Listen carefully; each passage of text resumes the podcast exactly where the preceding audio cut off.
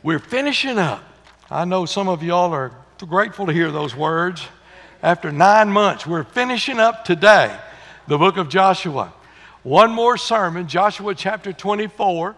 And uh, man, what a tremendous uh, book it has been. You remember the whole goal of everything is not just to get to the promised land or the spirit filled life, but it's to stay in the spirit filled life after you get there. Probably uh, the, the number one thing I see as I go in different churches is I see people who've been saved and they know they're saved, they know their salvation's secure, but they're living like there's no use of even living life. They're defeated. Now, guys, the Lord didn't come and die on Calvary and go through all the crucifixion and be put in a barred tomb and raised on the third day and ascend into heaven so that we could just get by.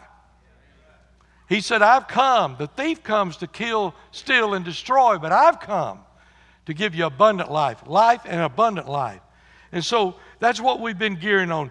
Uh, Joshua 24, beginning in verse 14, and I know we've read some of this, and you're going to say, well, this is just like last week's sermon. Well, there's a little bit different. In chapter 23 of last week's sermon, Joshua calls all the leaders together and he gets them together and he gives them a good sermon and everything and kind of runs them over the coal. Now in chapter 24, he's calling all of the nation of Israel together. Everybody, come to Shechem. And would you stand, please, with me in honor of God's holy, inspired, inerrant, all sufficient word, beginning in verse 14 of Joshua 24. Now, therefore, fear the Lord, serve him in sincerity and in truth Put away the gods which your fathers served on the other side of the flood and in Egypt, and serve ye the Lord. If it seem evil unto you to serve the Lord, you choose this day whom you will serve, whether the gods which your fathers served that were on the other side of the flood, or the gods of the Amorites in whose land you dwell. But as for me and my house, we will serve the Lord. And the people answered and said, God forbid that we should forsake the Lord to serve other gods. For the Lord our God, He it is that brought us up and our fathers out of the land of Egypt, from the house of bondage, which did those great signs in our sight, and preserved us in all the way wherein we went, and among all the people through whom we passed. And the Lord drove out from before us all the people, even the Amorites which dwelt in the land Therefore, will we also serve the Lord, for he is our God. Choose you this day, Joshua says, whom ye will serve. Father, thank you today how we've been blessed in the music and just the testimonies and a time of praise together. I pray your precious Holy Spirit would have freedom to move in and out of these aisles. Lord, it's not us. We can't do it. God, it's you. It's all you. We're, the, we're, we're simply the branches that's hooked onto the vine. We're asking you to flow through this place today, to change hearts, to, to lead people to a saving knowledge of Jesus, and to restore those who have been downtrodden. Lift us up, and may we lift Jesus up in this room today. In Jesus' name we pray. Amen. Thank you. You may be seated. In the 13th chapter of the book of Joshua, chapter 13, verse 1, the Bible says, Now Joshua was old and stricken in years. That's chapter 13. We're in chapter 24, says the same thing. He's gotten old, he's stricken in years. And the Lord said unto him, Thou art old and stricken in years, and there remaineth yet very much land to be possessed. Joshua 13, 1. And to my surprise and amazement, as much as Joshua had already done the first 90 years of his life, he was 90 in chapter 13. God uses him to do a whole lot more between 90 and 110 than he ever did between birth and 90 years old. Now, I want to just tell you, we, we just, let me tell you what I heard a guy say this week. He said, if you think you're not big enough to make something count, that you're not big enough to really do anything, undoubtedly you've never spent the night in bed with a mosquito. Now, that's just what the bottom line is right there. I don't care how old you are this morning, God's got something for you to do. And God will continue to bless you, and you can do that until you breathe your last breath. That's exactly what Joshua has done. It came to pass a long time 23 1 says, After the work of Joshua in d- dividing up the inheritance, the Lord has given rest unto the land, and Joshua waxed old and stricken in age. 110 years old. Now, under his direction, the land has been divided up. There's a peace, there's a rest in the land. Their enemies have been conquered. They've divided up their inheritance, and they're at peace with the Lord. And so he calls all of them together, and uh, he says, Look, you, all throughout the book of Joshua, be strong, do not fear, be strong and courageous. The Lord your God is with thee. All throughout this whole book here, it continually tells that. But in Joshua 23, he said, Take good heed, therefore, that you love the Lord your God. Now, that's what the old soldier, I was watching this week, uh, I'm still sleeping in the recliner. Uh, it's not that I'm at odds with my wife, I just have this sling on here. And uh, it's an imaginary sling right now, but it's on. You just don't know it. Uh, but I can't wear it with this coat, too, so it's on. But uh, I was watching 2 o'clock in the morning, flip the TV on, and there is Patton. And I'm thinking, Joshua Patton. Now, Joshua was a little bit more spiritual than Patton. But they had the same goals. They had the same. They were not going to quit. They were not going to turn back. They were not going to compromise or look behind them. They were going to go forth. Go forth. That was a conquering uh, uh, chant.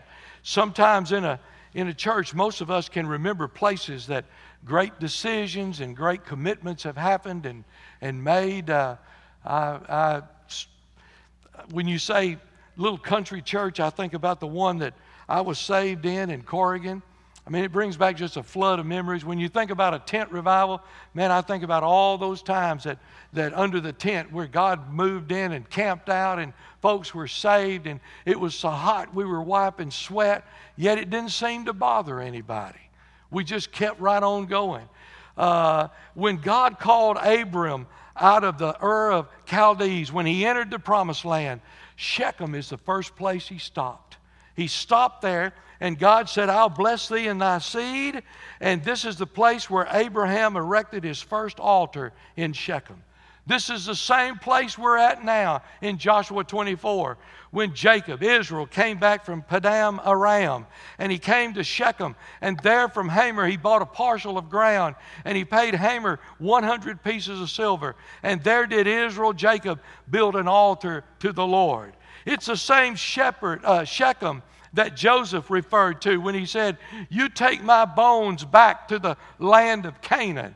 It was Shechem that he wanted to be buried at. And if you read the end of this chapter, not only do we have the death of Joshua, but we've got Joseph's bones being buried right here at Shechem again. It was in the Deuteronomic law that Moses said Mount Gerizim is to be the Mount of blessing. Read the promises of God on Mount Gerizim. And then Mount Ebal, you read the curses of God if we disobey the Lord. Gerizim's on one side, Ebal's on the other side of Shechem there. It was in Shechem where Jacob dug a well, Israel. And in the life of the Lord, in the fourth chapter of the book of John, he's sitting there on the side of that well in Shechem when a lady comes up and he gives her the most greatest gospel invitation ever given in the Word of God. I'll give you water and you'll never thirst again. Living water. It's that same Shechem there. Uh, it's a place that is hallowed and wise, gathering of all the tribes there. And he, I, I look at him as maybe some old pilgrim that's, that's standing up and he looks back over all the years that's passed and he beckons the young people to come in here close and hear what I've got to say because it was God who led us out of Egypt with Moses. I was standing there beside. J, uh, Joshua was a brick builder down in Goshen and he's standing there. Joshua has seen God part the Red Sea. Joshua has seen manna fall from heaven, quail. Joshua has seen the rocks give forth water. Joshua has seen the army coming, and the Red Sea folds up and drowns the entire Egyptian army. Joshua's seen all that. He's seen how God is taking care of them. He was there. It was Joshua whom God chose to lead the people over the Jordan into the promised land when Moses is buried somewhere in the land of Moab. It's Joshua that God used his sword to win victory after victory after victory. Now, what does he do? Let me give you three things. We close. Number one, he presses the people to come and make a decision. Now, this is contrary. I was in a meeting Tuesday, and these men were talking about how they've done their invitations. And I've never opened my mouth. I just sat there because every Baptist church is autonomous. If the preacher wants to wear a, a black leotard and swing from the rafters up here and the church goes for it, then God bless. You know? I mean, every church, nobody's going to tell this church what to do, and this church not going to tell anybody else what to do. We're autonomous. And they were talking about the invitation that it was just so crude to preach and then expect people to come down the aisle.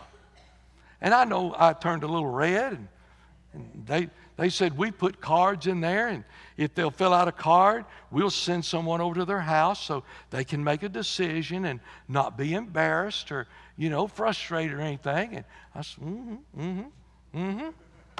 And never opened my mouth till one of them. See, when they ask you, you can go ahead and tell them the truth. Now, if they don't ask you, you just got to keep your mouth shut. But they finally said, Brother Hunt, what do you do at your church? I said, We have a public invitation. We have this crazy feeling that if you deny the Lord here on earth, He'll deny you in heaven.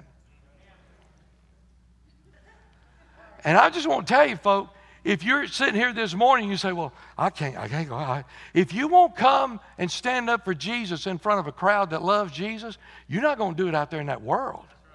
I promise you that. I'm telling you, He presses on the people to come and make a decision. Choose you this day whom you will serve. And He presses it. God forbid that we should forsake the Lord to serve other gods. The Lord, He is our God. Now, you would think that's enough. But no, Joshua presses it again. He's a holy God. He's a, a jealous God. If you forsake the Lord and serve other gods, He'll consume you. And the people said the second time, No, Joshua, we will serve the Lord. Wouldn't you think that's enough? Joshua comes back and says, Y'all are witnesses against yourselves. Hmm.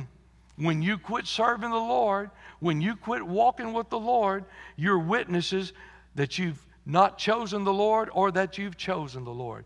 And then he says, put away these strange gods you've got. See, it's never been the devil's idea to wipe out God. It's always been his idea just to add another God to the God. There's only one true God. Now, people can look at different ways, you know, and different things, and they got different uh, uh, sayings, and, and that's their business. But I'm telling you, in the 14th chapter of the book of John, Jesus said, I am the way, the truth, and the life, and no man comes to the Father but by me.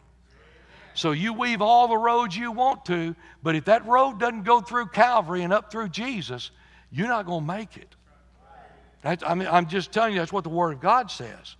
Now, he goes on uh, to, to say it's not out of character for a man of God to get up and give an invitation. We're told that throughout the entire scriptures. Today, there are some of you in this place. The invitation for you is I don't know Jesus. I don't have a personal relationship. I know all about him. Been in church all my life. I know all about him. But I, I couldn't tell you I've ever spoken with Jesus. Well, you need a royal dose of salvation. Because I want to tell you, when he comes in, he makes changes and you'll know He's there. You'll know He's there. Some of you today, you just need to come and say, Look, there was a time when I was on fire for Jesus, but I've gotten to be 90 years old and I'm just kind of wore out and I'm going to let the young people do it. No, if you're 110, you can do that. That's what Joshua was. He was 110. But God used him more between 90 and 110 than he did between 1 and 90. So don't come up here talking about that. Joshua, Come. There's no other way to bring life, joy, liberty, and freedom and blessing apart from the name of Jesus. It's not going to happen. It's not going to happen. So he said, Come. He presses them to come. The second thing I see here, though, is he uh, uses his own dedication for an example. He said, You choose today who you're going to serve. But as for me and my house, we will serve the Lord. He's not saying, You choose and I'll choose and we'll all get together and down at Wendy's and have a frosty and all of that. No, no, no, no. He said, You choose whoever you want to, but I want to tell you, based on my life, based on my history, based on my calling from God, my house is going to serve the Lord. We're going to serve the Lord. Now, that's a, that's a great affirmation there. It does me good to see men stand up and say, Look, we're going to serve the Lord. It's going to cost you something. I don't care what it costs. We're going to serve the Lord. I know everybody's theology is like, not like mine, and the older I get, you know, I, I've always said for years when I turn 65, I'm going to tell you what I really think. I'll be 65 in October. But the closer I've got to that, the more I think God is saying, you better just cool your heels. and you better just preach the word. And you better just follow God. I've heard it all my life. Every time we start to do something, somebody says, consider the cost. Well, we got to consider the cost. I mean, are we going to be able to pay for this? Are we going to be able to do that? Got to consider the cost. And there is a, a frame in there where you have to do that. But let me tell you, it's just a little secret. This is my theology now. This is Huntism 401. my theology is you better consider the cost before you get saved. Because it is going to cost you something. Your friends, some of them are going to leave. Some of them are going to say, I don't want anything else to do with you. You're going to lose friends. You're going to lose opportunities. There'll be people that you won't be able to go and hang around. But listen, after you're saved, the Bible says that you become dead to yourself and alive to Christ. I have never, in preaching a funeral, never had a man sit up in the casket and say, Preacher, I don't like what you said. You know why? He's dead. He's dead. Now, listen to me, and I'm not being smart aleck, I'm just telling you. If God says, I want you to do this, it's really none of your business what it costs. He owns the cattle on a thousand hills. And I'll give you another little thing. He owns the hills that the cattle are on. And if God says, let's do it, then we're, we need to be obedient to do it. Now, you got to make sure God says do it. If, you got to make sure of that.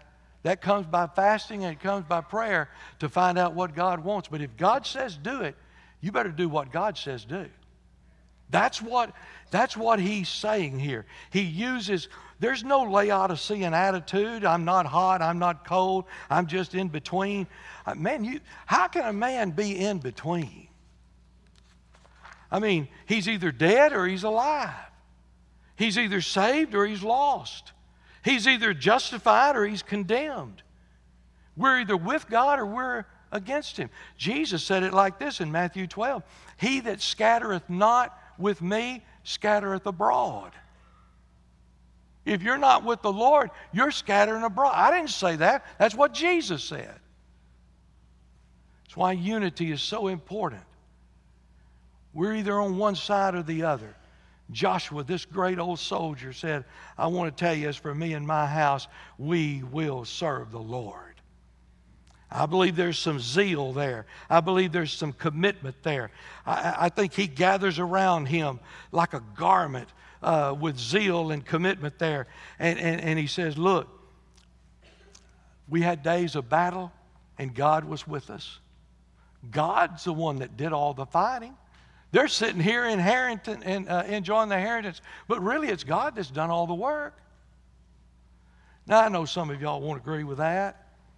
You think that you've done all these great things for God, but I want to tell you, God's the one been behind all of it. You've done those things, but God has used you to do those things. And we ought to do it for the glory of God.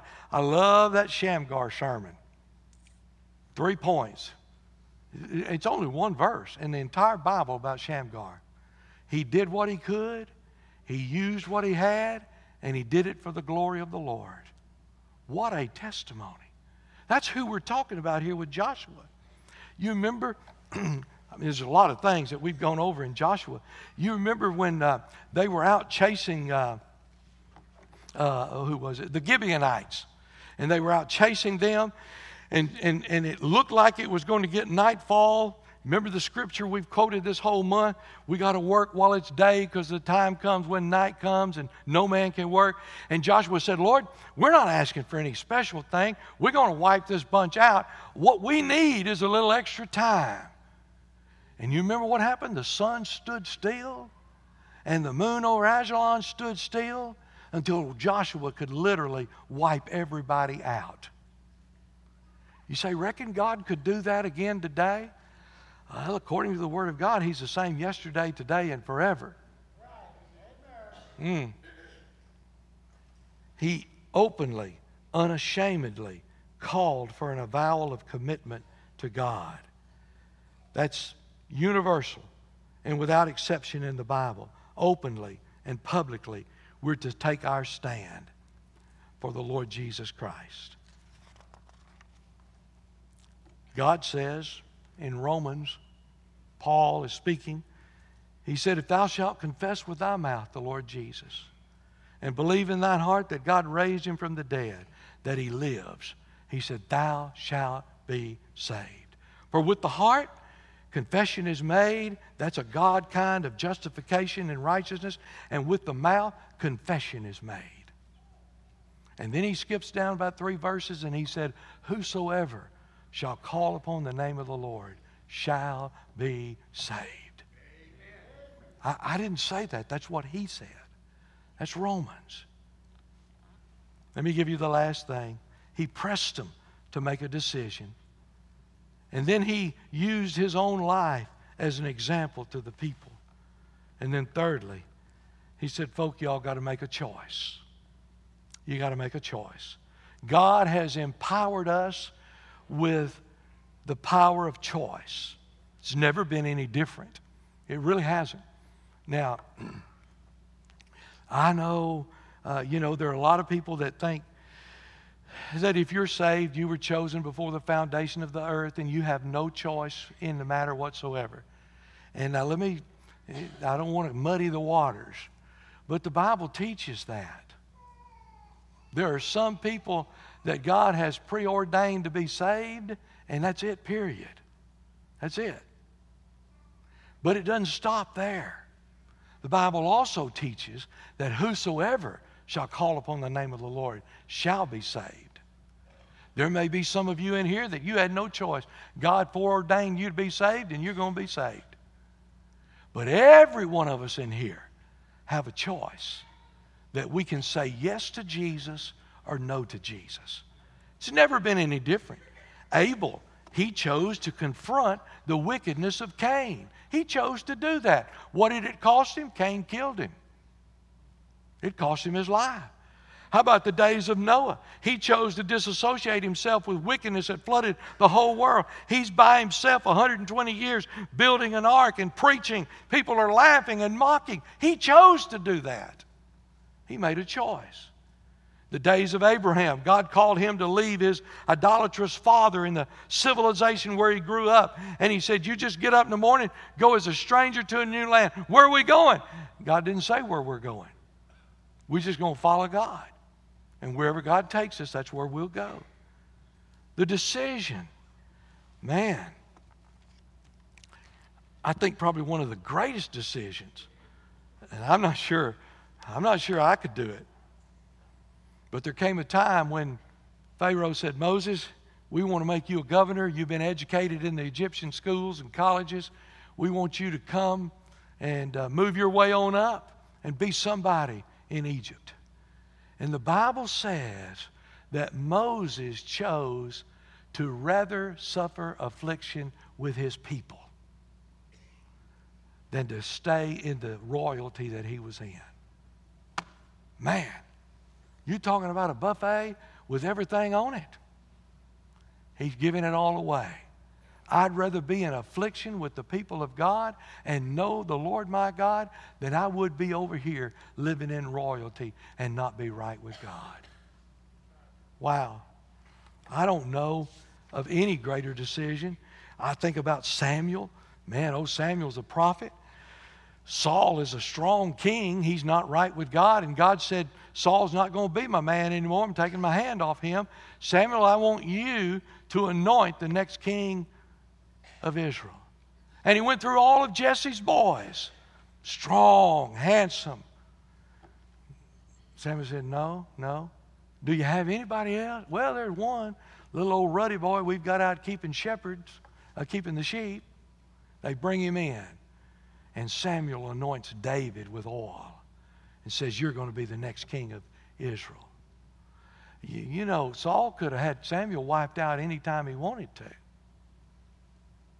I think about the decision of Daniel, who purposed in his heart, the Bible says, that he would not eat of the food and all that the world had to offer, but he would choose to just follow God and kept himself for the Lord. I think about John the Baptist when he stood before Herod and by the side of Herodias. And he said, What you're doing, Herod, is wrong. You're living in sin. You've killed your brother and you've married your brother's wife and you're living in sin. It cost him his life. Now, Herod probably just went on and said, Oh, well, it is what it is, and moved on. That's how most men are. But Herodias never forgot it.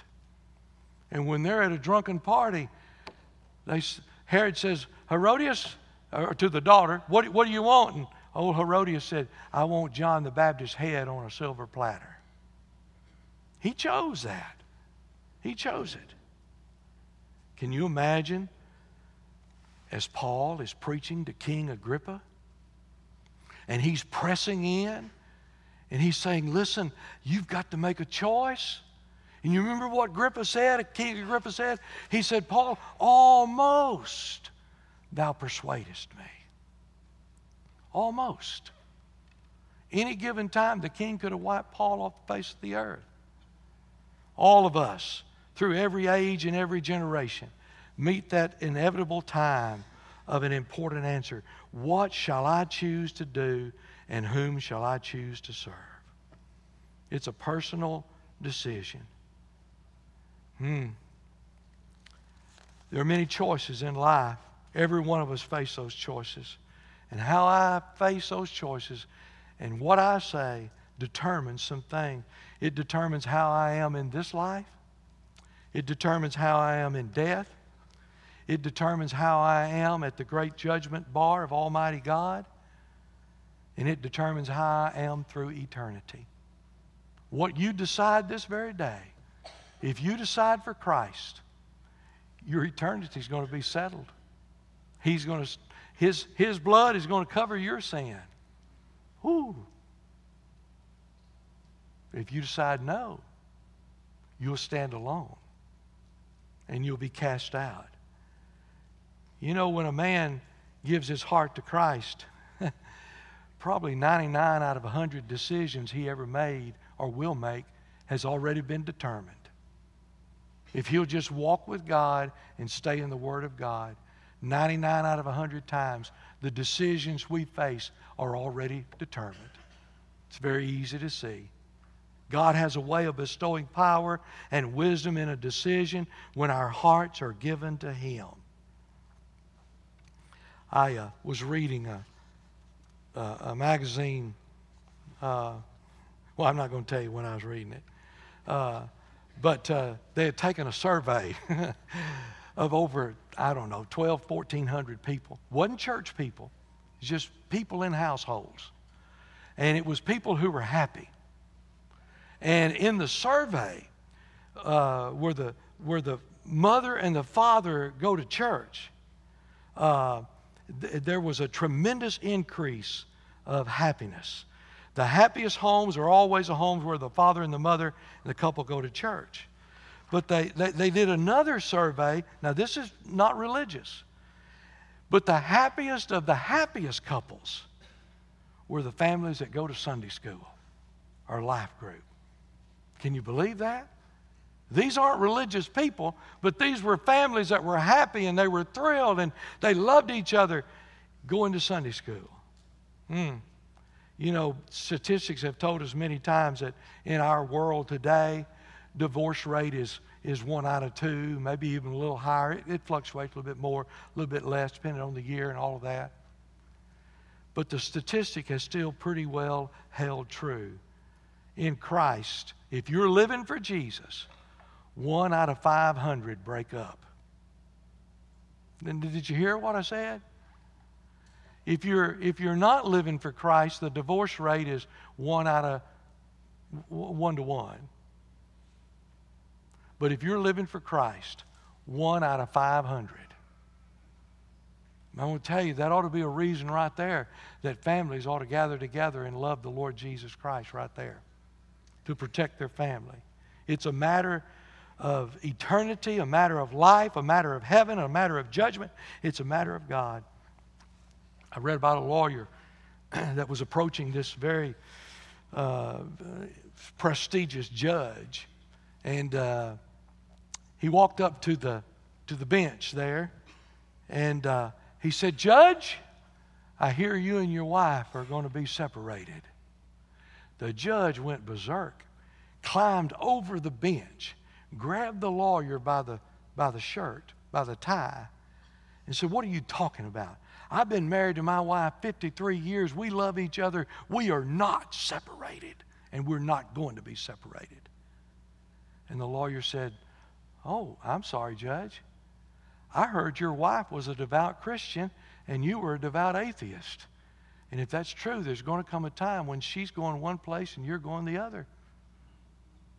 The judge bowed his head and said, My God, I've never thought of it like that. Papa, Grandma, better make sure your salvation's right with Jesus. Your little grandchildren may end up going to heaven and you're going to be departed. Hmm. Children, I'm just saying, this is not a little game that people play. This is real life. And if you choose Christ, He's given you the power to make that choice. I have it, you have it. I, I, to me, it's tremendous to hear an old soldier, 110 years old, saying, As for me and my house, we're going to serve the Lord. That's a tremendous blessing. I pray this morning that God, through the Holy Spirit, would bear on your shoulder if you're a young couple and you need to be saved, that this morning you would understand you need a relationship with Jesus Christ. I'd love for you to join this church, a great church. It'll, it'll, it'll minister to you, and they'll be, you can be great for them, and the church can be great for you. But I want to tell you, the most important thing is not joining a church, it's meeting Jesus face to face. Now, if you're here this morning and you've met Jesus face to face, next thing you need to do is get in a Bible believing church. You know, 40 years ago, 30 years ago, when I was preaching, we didn't have to say get in a Bible believing church. We could just say, get in a church. But today, there are many churches that don't believe this Bible is the inerrant Word of God. We still do here. And maybe God's saying, hey, I want you to come and be a part. I'm not telling you life is always great. There are always problems, and the devil's going to always be coming to try to create problems. But I'm telling you this greater is he that's in us than he that's in this world. And I'm telling you, we can march on. Bear this message, Lord, to the young married people. Bear it to the people who need a church home. And Lord, would you bear it to those, maybe even in this place today, that said, I've gotten older and I'm, I'm, I made a mistake. I've said, let the young people do it. Listen to me, guys. There's enough, young, uh, enough work for the young people, the middle aged people, the old people. We, if we could get them out of the cemeteries, we could put them to work. There's enough work for everyone to do. God has a plan for everyone. Would you bow your head and pray with me? We get, we're finishing up. I know some of y'all are grateful to hear those words. After nine months, we're finishing up today the book of Joshua. One more sermon, Joshua chapter 24. And uh, man, what a tremendous uh, book it has been.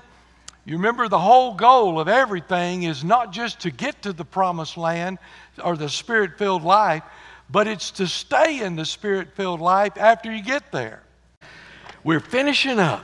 I know some of y'all are grateful to hear those words. After nine months, we're finishing up today the book of Joshua.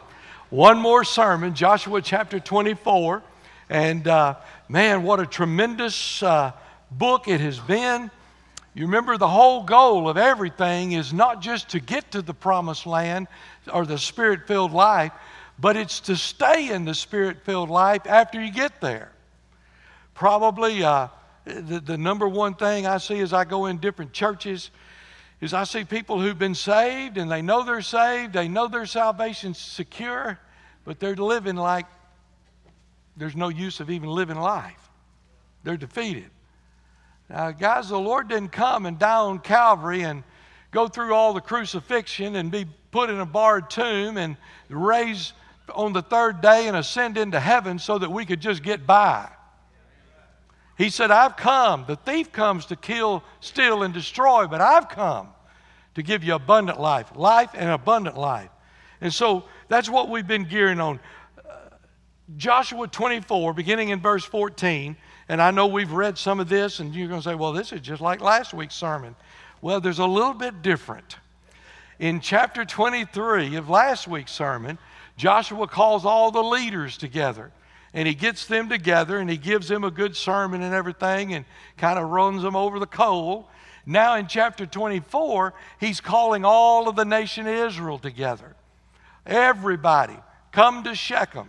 And would you stand, please, with me in honor of God's holy, inspired, inerrant, all sufficient word, beginning in verse 14 of Joshua 24. Now, therefore, fear the Lord, serve him in sincerity and in truth. Put away the gods which your fathers served on the other side of the flood and in Egypt, and serve ye the Lord. If it seem evil unto you to serve the Lord, you choose this day whom you will serve whether the gods which your fathers served that were on the other side of the flood, or the gods of the Amorites in whose land you dwell. But as for me and my house, we will serve the Lord. And the people answered and said, God forbid that we should forsake the Lord to serve other gods. For the Lord our God, He it is that brought us up and our fathers out of the land of Egypt, from the house of bondage, which did those great signs in our sight and preserved us in all the way wherein we went, and among all the people through whom we passed. And the Lord drove out from before us all the people, even the Amorites which dwelt in the land. Therefore, will we also serve the Lord, for he is our God. Choose you this day, Joshua says, whom ye will serve. Father, thank you today how we've been blessed in the music and just the testimonies and a time of praise together. I pray your precious Holy Spirit would have freedom to move in and out of these aisles. Lord, it's not us. We can't do it. God, it's you. It's all you. We're, the, we're, we're simply the branches that's hooked onto the vine. We're asking you to flow through this place today, to change hearts, to, to lead people to a saving knowledge of Jesus, and to restore those who have been downtrodden. Lift us up and may we lift Jesus up in this room today. In Jesus' name we pray. Amen. Thank you. You may be seated. In the 13th chapter of the book of Joshua, chapter 13, verse 1, the Bible says, Now Joshua was old and stricken in years. That's chapter 13. We're in chapter 24, says the same thing. He's gotten old, he's stricken in years. And the Lord said unto him, Thou art old and stricken in years, and there remaineth yet very much land to be possessed. Joshua 13 1. And to my surprise and amazement, as much as Joshua had already done the first 90 years of his life, he was 90 in chapter 13. God uses him to do a whole lot more between 90 and 110 than he ever did between birth and 90 years old. Now, I want to just tell you, we, we just, let me tell you what I heard a guy say this week.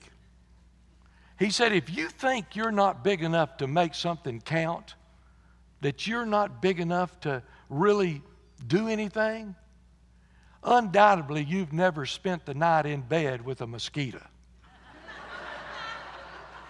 now, that's just what the bottom line is right there. I don't care how old you are this morning, God's got something for you to do. And God will continue to bless you, and you can do that until you breathe your last breath. That's exactly what Joshua has done. It came to pass a long time 23 1 says, After the work of Joshua in dividing up the inheritance, the Lord has given rest unto the land, and Joshua waxed old and stricken in age. 110 years old. Now, under his direction, the land has been divided up. There's a peace, there's a rest in the land. Their enemies have been conquered. They've divided up their inheritance, and they're at peace with the Lord. And so he calls all of them together.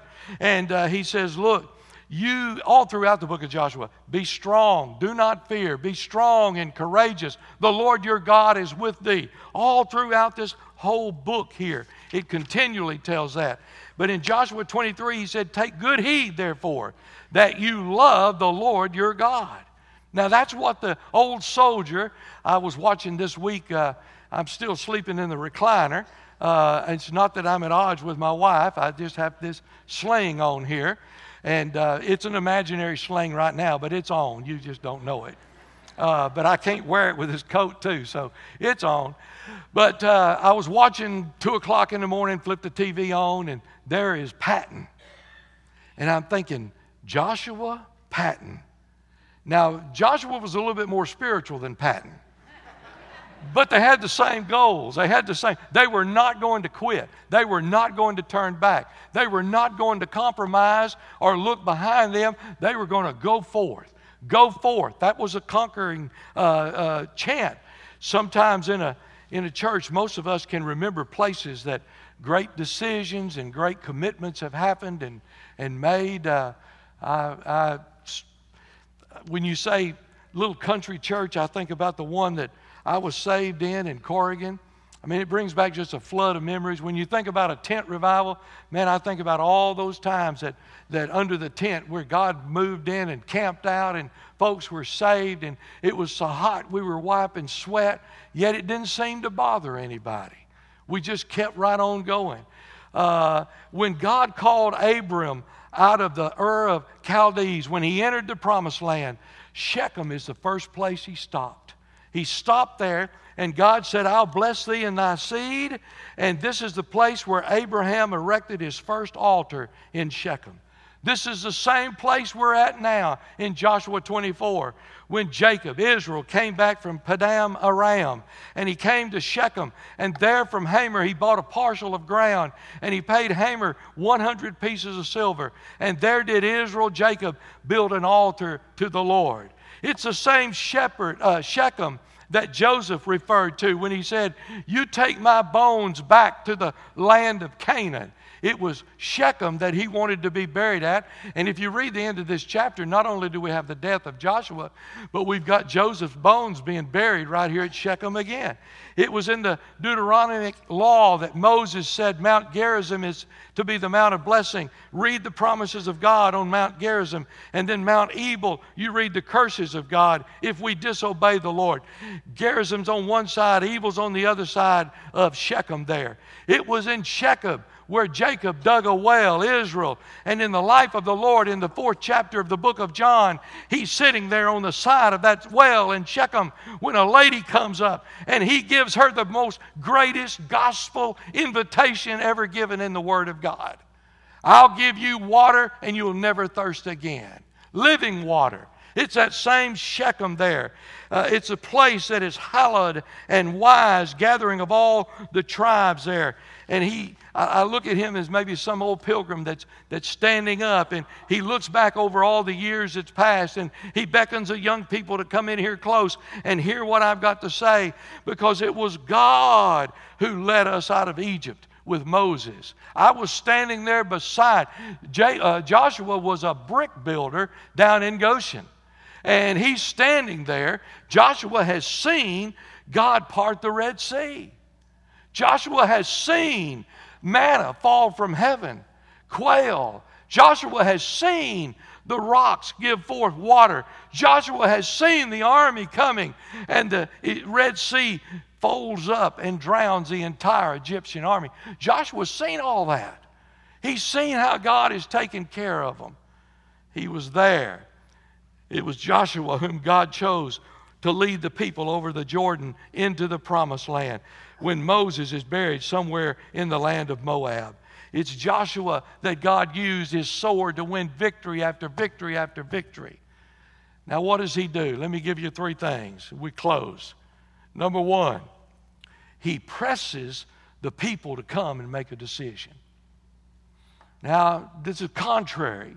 I was in a meeting Tuesday, and these men were talking about how they've done their invitations. And I never opened my mouth. I just sat there because every Baptist church is autonomous. If the preacher wants to wear a, a black leotard and swing from the rafters up here and the church goes for it, then God bless.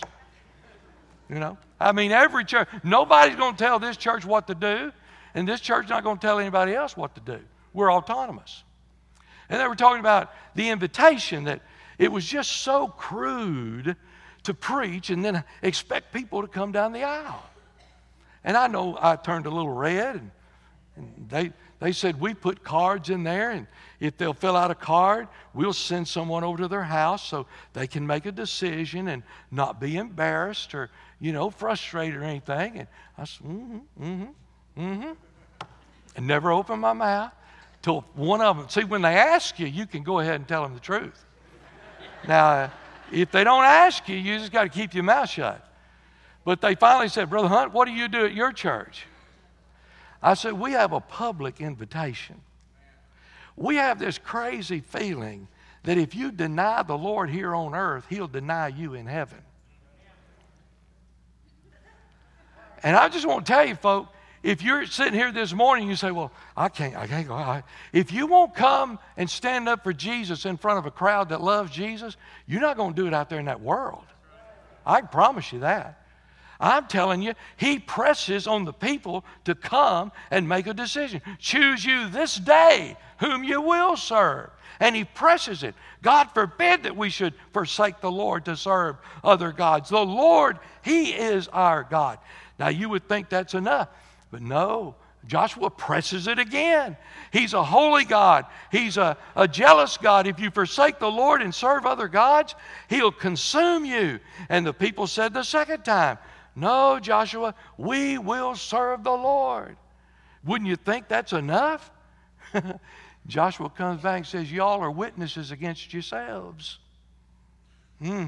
When you quit serving the Lord, when you quit walking with the Lord, you're witnesses that you've not chosen the Lord or that you've chosen the Lord. And then he says, put away these strange gods you've got. See, it's never been the devil's idea to wipe out God. It's always been his idea just to add another God to the God. There's only one true God. Now, people can look at different ways, you know, and different things, and they got different uh, uh, sayings, and, and that's their business. But I'm telling you, in the 14th chapter of the book of John, Jesus said, I am the way, the truth, and the life, and no man comes to the Father but by me. So you weave all the roads you want to, but if that road doesn't go through Calvary and up through Jesus, you're not going to make it. That's, I mean, I'm just telling you, that's what the Word of God says. Now, he goes on uh, to, to say it's not out of character for a man of God to get up and give an invitation. We're told that throughout the entire scriptures. Today, there are some of you in this place. The invitation for you is I don't know Jesus. I don't have a personal relationship. I know all about him. Been in church all my life. I know all about him. But I, I couldn't tell you I've ever spoken with Jesus. Well, you need a royal dose of salvation. Because I want to tell you, when he comes in, he makes changes and you'll know He's there. You'll know He's there. Some of you today, you just need to come and say, Look, there was a time when I was on fire for Jesus, but I've gotten to be 90 years old and I'm just kind of wore out and I'm going to let the young people do it. No, if you're 110, you can do that. That's what Joshua was. He was 110. But God used him more between 90 and 110 than he did between 1 and 90. So don't come up here talking about that. Joshua, come. There's no other way to bring life, joy, liberty, and freedom and blessing apart from the name of Jesus. It's not going to happen. It's not going to happen. So he said, Come. He presses them to come. The second thing I see here, though, is he uh, uses his own dedication for an example. He said, You choose today who you're going to serve. But as for me and my house, we will serve the Lord. He's not saying you choose and I'll choose and we'll all get together and down at Wendy's and have a frosty and all of that. No, no, no, no. He said, You choose whoever you want to, but I want to tell you, based on my life, based on my history, based on my calling from God, my house is going to serve the Lord. We're going to serve the Lord. Now, that's a, that's a great affirmation there. It does me good to see men stand up and say, Look, we're going to serve the Lord. It's going to cost you something. I don't care what it costs. We're going to serve the Lord. I know everybody's theology is like, not like mine, and the older I get, you know, I, I've always said for years when I turn 65, I'm going to tell you what I really think. I'll be 65 in October. But the closer I've got to that, the more I think God is saying, you better just cool your heels. and you better just preach the word. And you better just follow God. I've heard it all my life. Every time we start to do something, somebody says, consider the cost. Well, we got to consider the cost. I mean, are we going to be able to pay for this? Are we going to be able to do this? Got to consider the cost. And there is a, a frame in there where you have to do that. But let me tell you, it's just a little secret. This is my theology now. This is Huntism 401. my theology is you better consider the cost before you get saved. Because it is going to cost you something. Your friends, some of them are going to leave. Some of them are going to say, I don't want anything else to do with you. You're going to lose friends. You're going to lose opportunities. There'll be people that you won't be able to go and hang around. But listen, after you're saved, the Bible says that you become dead to yourself and alive to Christ. I have never, in preaching a funeral, never had a man sit up in the casket and say, Preacher, I don't like what you said. You know why? He's dead. He's dead. Now, listen to me, and I'm not being smart aleck, I'm just telling you. If God says, I want you to do this, it's really none of your business what it costs. He owns the cattle on a thousand hills. And I'll give you another little thing. He owns the hills that the cattle are on. And if God says, let's do it, then we're, we need to be obedient to do it. Now, you got to make sure God says do it. If, you got to make sure of that. That comes by fasting and it comes by prayer to find out what God wants. But if God says do it, you better do what God says do. That's what, that's what he's saying here. He uses, there's no Laodicean attitude. I'm not hot, I'm not cold, I'm just in between. Uh, man, you, how can a man be in between? I mean, he's either dead or he's alive. He's either saved or he's lost. He's either justified or he's condemned. We're either with God or we're against him. Jesus said it like this in Matthew 12 He that scattereth not with me scattereth abroad.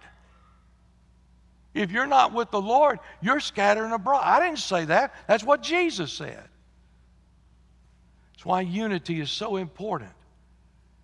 We're either on one side or the other. Joshua, this great old soldier, said, I want to tell you, as for me and my house, we will serve the Lord. I believe there's some zeal there. I believe there's some commitment there. I, I think he gathers around him like a garment uh, with zeal and commitment there. And, and, and he says, Look, we had days of battle, and God was with us. God's the one that did all the fighting. They're sitting here inheriting and uh, enjoying the inheritance, but really it's God that's done all the work. Now, I know some of y'all won't agree with that. You think that you've done all these great things for God, but I want to tell you, God's the one been behind all of it. You've done those things, but God has used you to do those things. And we ought to do it for the glory of God. I love that Shamgar sermon. Three points. It's only one verse in the entire Bible about Shamgar. He did what he could, he used what he had, and he did it for the glory of the Lord. What a testimony. That's who we're talking about here with Joshua. You remember, I mean, there's a lot of things that we've gone over in Joshua. You remember when uh, they were out chasing, uh, uh, who was it? The Gibeonites. And they were out chasing them, and, and, and it looked like it was going to get nightfall. Remember the scripture we've quoted this whole month? We got to work while it's day because the time comes when night comes and no man can work. And Joshua said, Lord, we're not asking for any special thing. We're going to wipe this bunch out. What we need is a little extra time. And you remember what happened? The sun stood still and the moon over Ajalon stood still until Joshua could literally wipe everybody out. You say, reckon God could do that again today? Well, according to the Word of God, He's the same yesterday, today, and forever. Mm. He openly, unashamedly called for an avowal of commitment to God. That's universal and without exception in the Bible. Openly and publicly, we're to take our stand for the Lord Jesus Christ. God says in Romans, Paul is speaking. He said, If thou shalt confess with thy mouth the Lord Jesus, and believe in thine heart that God raised him from the dead, that he lives, he said, Thou shalt be saved. For with the heart, confession is made. That's a God kind of justification and righteousness. And with the mouth, confession is made. And then he skips down about three verses and he said, Whosoever shall call upon the name of the Lord shall be saved. I, I, didn't say that. That's what he said. That's Romans. Let me give you the last thing. He pressed them to make a decision. And then he used his own life as an example to the people. And then, thirdly, he said, Folk, y'all got to make a choice. You got to make a choice. God has empowered us with the power of choice. It's never been any different. It really hasn't. Now, I know, uh, you know, there are a lot of people that think that if you're saved, you were chosen before the foundation of the earth and you have no choice in the matter whatsoever. And now let me, I don't want to muddy the waters, but the Bible teaches that. There are some people that God has preordained to be saved, and that's it, period. That's it. But it doesn't stop there. The Bible also teaches that whosoever shall call upon the name of the Lord shall be saved. There may be some of you in here that you had no choice. God foreordained you to be saved, and you're going to be saved.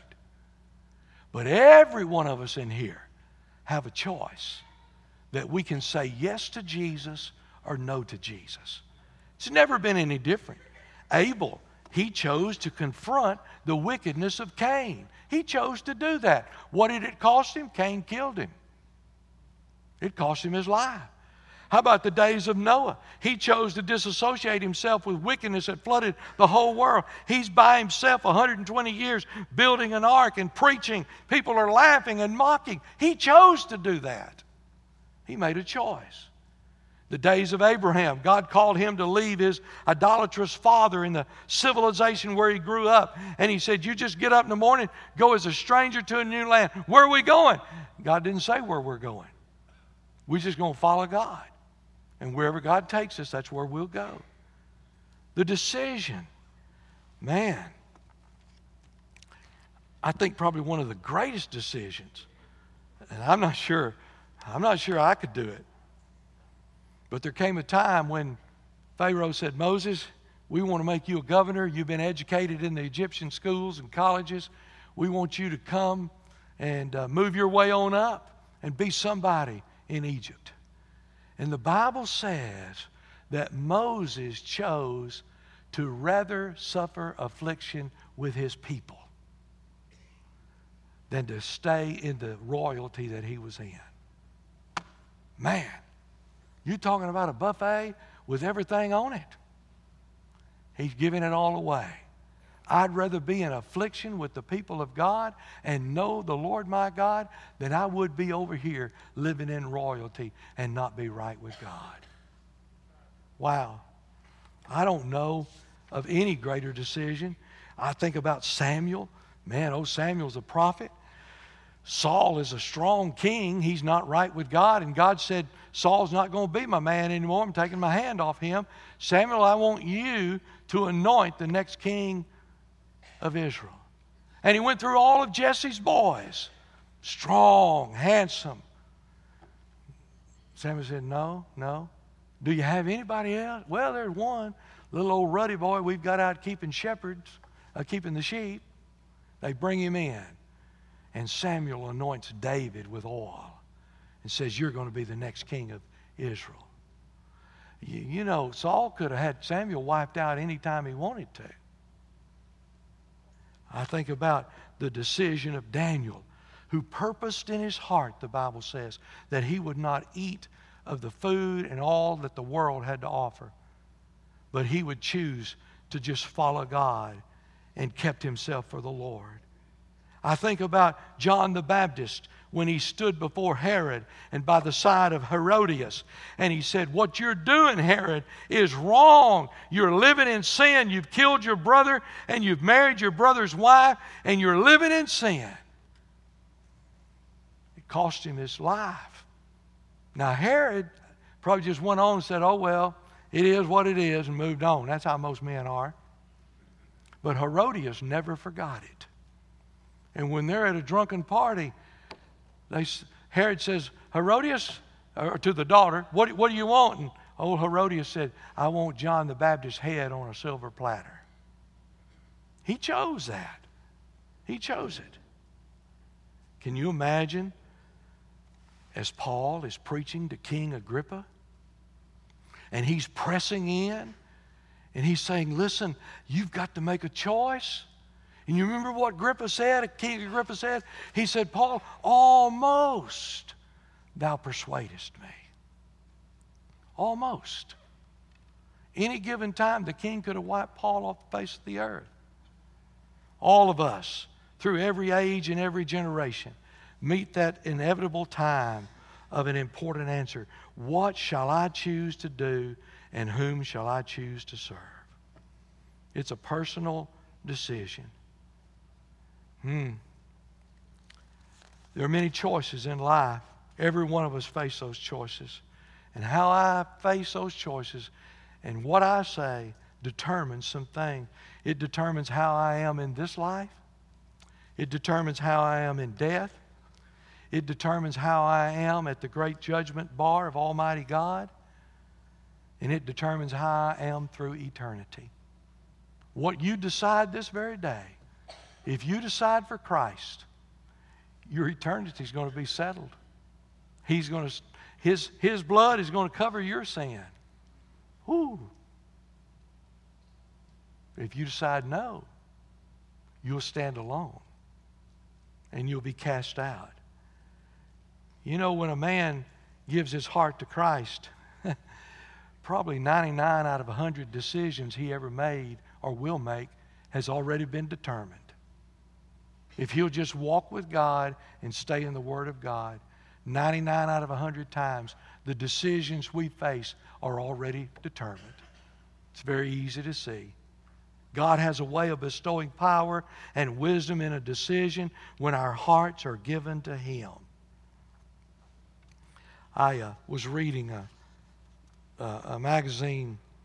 Uh, well, I'm not going to tell you when I was reading it. But uh, they had taken a survey of over, I don't know, 12, 1,400 people. Wasn't church people, just people in households.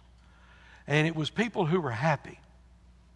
And in the survey uh, were the, where the mother and the father go to church, uh, th- there was a tremendous increase of happiness.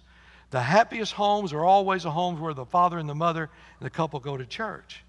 But they, they, they did another survey. Now, this is not religious, but the happiest of the happiest couples were the families that go to Sunday school or life group.